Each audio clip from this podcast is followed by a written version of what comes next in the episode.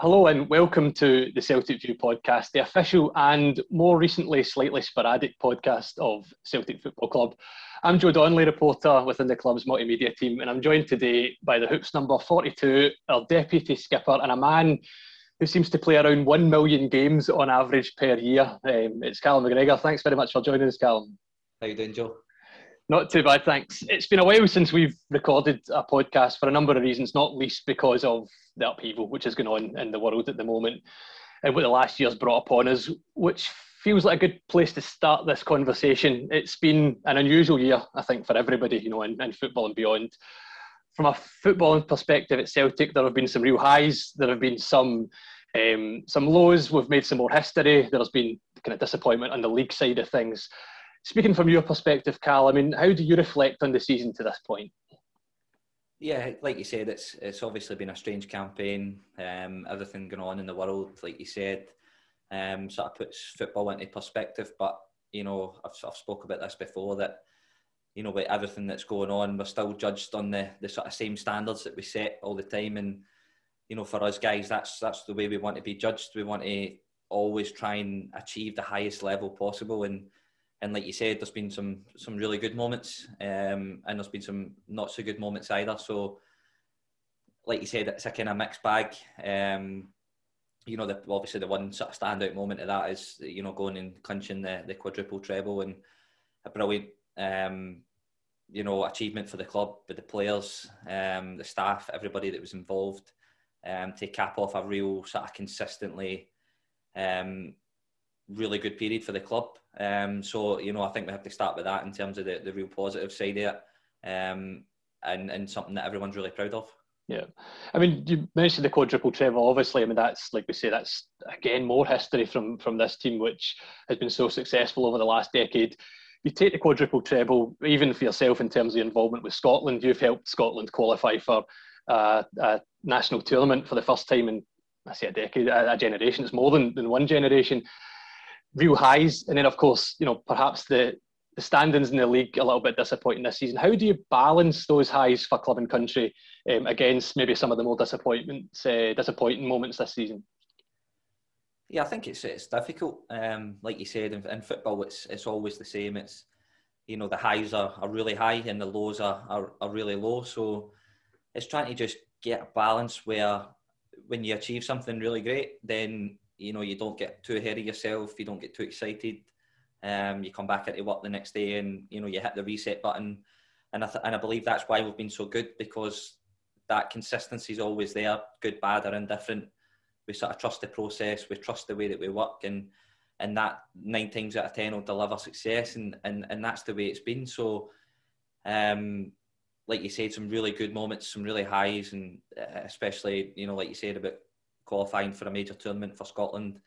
You know, something that's been on the players' shoulders for a long, long time, and to finally get that monkey off your back, then it feels great. Um, but again, then when you get to you get to March, the the World Cup qualifiers start again, and, and you start for zero, so you have to go and achieve again, and and that's the the sort of the the be all and end all in football is you have to keep going.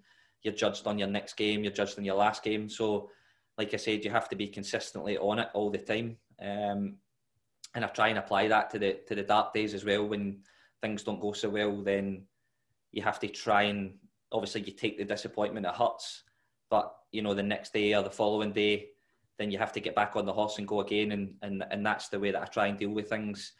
Um, the next day is always an opportunity to get better as a person and, and as a player. Yeah, I mean, it's been a tough year for the fans um, for a number of reasons, like we say, even even beyond football.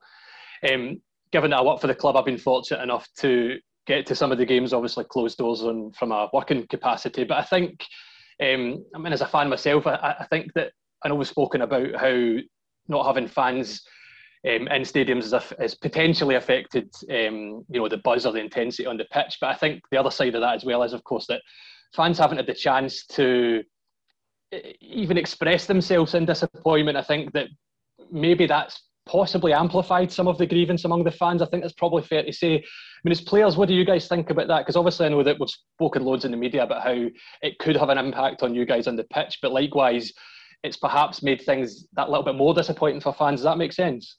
Absolutely, and everyone recognises that. Everybody at the club recognises that in terms of, you know, it's it's people's livelihoods. It's people coming to the game twice a week. You know, when the home games come around, they have their their season books. They have their a football family around them, and and they love to be at the games. And it's it brings everyone together, like you said, and even in the good moments, and and even more so in the bad moments when people can you know, get around each other. You know, they, they feel that sense of togetherness, the sense of community that Celtic brings, and and obviously it's, it must be so difficult for the fans as well to to get their heads around that. And like you said, just the obvious the obvious bit of that is that you know the, the players will feed off the fans and the fans will feed off the players actually in game. Like I said, we have to bring that sense of togetherness together again, and everybody in that community and the and the cause um, that we all play for here at Celtic. So hopefully, you know, maybe come the end of the season or, or beyond that, starting next season, then we can get everyone back together. We can get that real unity together and go and attack the, the season ahead. Yeah, I mean, because uh, again, I mean, speaking from a fan's perspective, it has been difficult at times to disappointment. That's part of being a football fan. But I mean, it's almost easy to forget that you know, first and foremost, you guys are the, the most front-facing people at this club. You know, you guys don't ever go out to lose. I know that sounds like a really obvious statement, but you guys must be feeling it right at the front of everything as well. Absolutely. It's when you're so used to success, like a lot of this group are, then you know to deal with the the down moments are, are even tougher as well. And then uh, you know I touch on not having the fans there to, to, to bounce off and and have that comfort as well. Then you know it does it affects the players as well. And like I said, it's it's difficult to deal with. Um, but I think we have to try and learn. This is a, a real chance for the players to learn and, and everybody at the club to learn and, and be better for it. Um, like I said, when we get back together, hopefully next season, then we reevaluate our objectives and, and we go again. So, like I said, we have to try and use it as a learning curve. Mm-hmm. And I know that you've spoken about, um, you've spoken in the media about, you know, you've learned new things about yourself, about your place in the team, your teammates in this time, arguably, you know, more so when it's been successful versus maybe slightly less successful this season. I mean, how have you seen your role evolve in the team this year then? Yeah, I think there's been more responsibility um, placed on myself as well, and you know it's something that I, it, when you're in the team, you, you want to take responsibility. You want to try and help as as many of your your teammates as you can, and and like I said, it's probably been more so than than ever that that's happened. Um, but like I say, I just keep trying to learn and keep trying to grow as a as a player and keep trying to push and get better. Um, and ultimately, I do that with, with performances on the pitch and, and training every single day and and uh, trying to strive to be better all the time. So you know that's that's a challenge for me to keep trying to push and, and get better and and carry that responsibility as well. Yeah, I want to speak briefly about Neil Lennon, who obviously resigned last week um, as manager. I know that you worked with Neil way back when he was in charge of the reserves. He would have played his part in um, the decision which was made to send you down south for that season to get a bit more kind of first team experience. And then I know it was Ronny Deila that gave you your opportunity in the first team, but then you've, you've had a close relationship with Neil when he's come back in in 2019. It's a man who's played um, quite a significant role in your career development um, in one way or another. Absolutely. Um, you just touched on it perfectly there that um, you know, we, we made the decision to, to go on loan um, the first time around, and you know, I've pretty much never looked back since, and, and that was a, a great decision as well because the team at the time were, were in Champions League, they were they were qualifying out of the group, and some real top midfielders there. So you know, I probably had maybe a season to nearly close to two seasons in terms of training with these guys and and trying to get close and learning from them as well, which was the best in the country at the time. So yeah, you enjoy that experience, but you know, just at the time the, the team were doing so well, so you you couldn't really force your way in, and and perhaps probably wasn't ready at that time either. Anyway, so with, with hindsight, looking back, then you know it was definitely the right decision uh, to go on loan. And again, my time at Notts County was was so invaluable in, in terms of learning and experience, um, playing first team football. You know, it was it was it was really invaluable. So,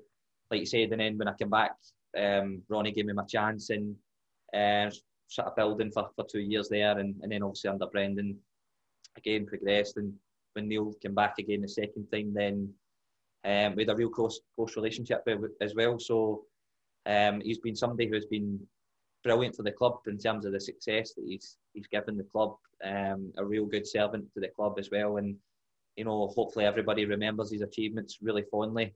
Um, I know the, the disappointment of this season will, will still be lurking in everybody's mind, and um, disappointment. We have to carry the, the can for that, and, and obviously the manager does as well. Um, but hopefully, you know, in, in, a short time to come, everybody will remember the good that, that the gaffer did here, and and uh, like I said, remember it fondly. Yeah, and again, like we say, it was Ronny that, that gave you a chance in the first team. Same applied to like of Kieran Tierney years gone by. It was Neil that gave James his chance back in 2010. And then last week, Stephen Welsh was talking about, um, he was singing Neil Lennon's praises for doing the exact same for him, only in, in, in the kind of newer generation. And I suppose that speaks to the kind of DNA, for want of a better term, of the club that you know you're giving the young guys a chance, bringing them through um, through the youth academy, and then giving them the stage. It was nice to see Stephen Welsh recognise that in the modern kind of era as well.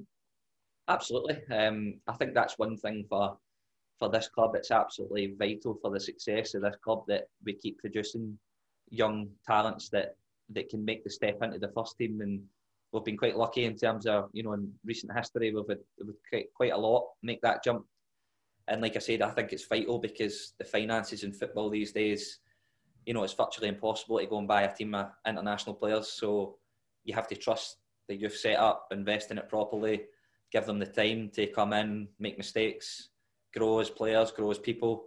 And then when they get to that stage, they're ready to go on and, and take that into the, the first team on a long term basis. So, you know, it's first of all, you, you have to show the right attitude for the young players to get through.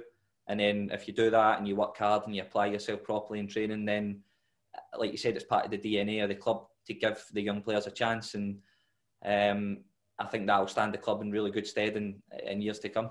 Mm-hmm. And I know that one of the things that I mean, you've spoken about it recently in interviews about playing game to game. It's something which you guys have said throughout the, the success of the last ten years.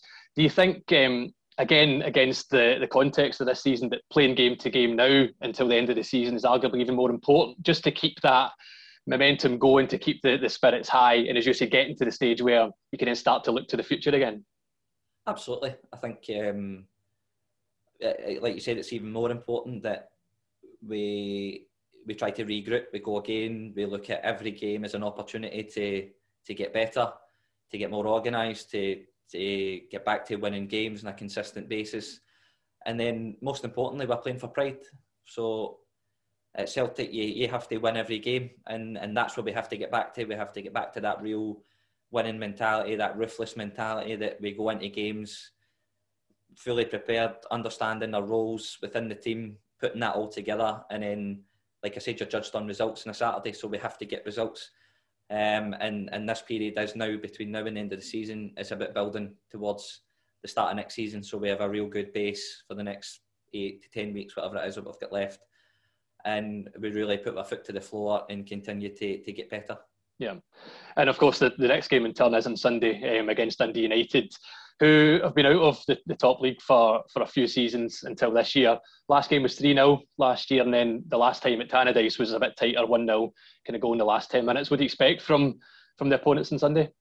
Yeah, a really tough game. Um, I think the two games have been have been really tough against them. Um, so we'll need to be at our best to, to get something, like you said, up there. Traditionally, is always a, a, tough game anyway. The pitch is a little bit tighter. Um, they press really well in the in the first game against us up there, and, and sort of gave us a little bit of a problem. Um, like you said, we had to wait till till late on to get the goal um, for, for Albian. So we expect more of the same. Um, like I said, we'll have to be fully prepared for the game, and, and when the game comes, then we'll have to be bang at it to, to get a result. Thanks very much for joining us, Cal, and all the very best on Sunday. Cheers, Joe. Thank you.